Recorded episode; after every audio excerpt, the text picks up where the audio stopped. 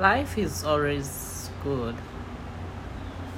If only humans would stop living their lives worrying like we always worry. We have we have something to worry about always.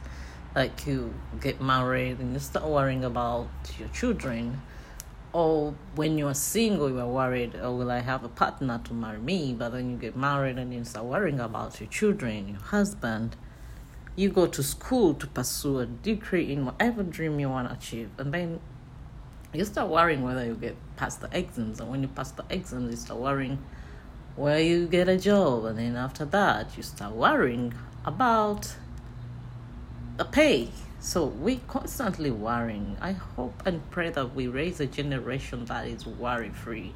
Because with worry we start taking on bad decisions. We go join groups just to feel comfortable or to feel less fear. But in actual sense we're creating more damage to our souls.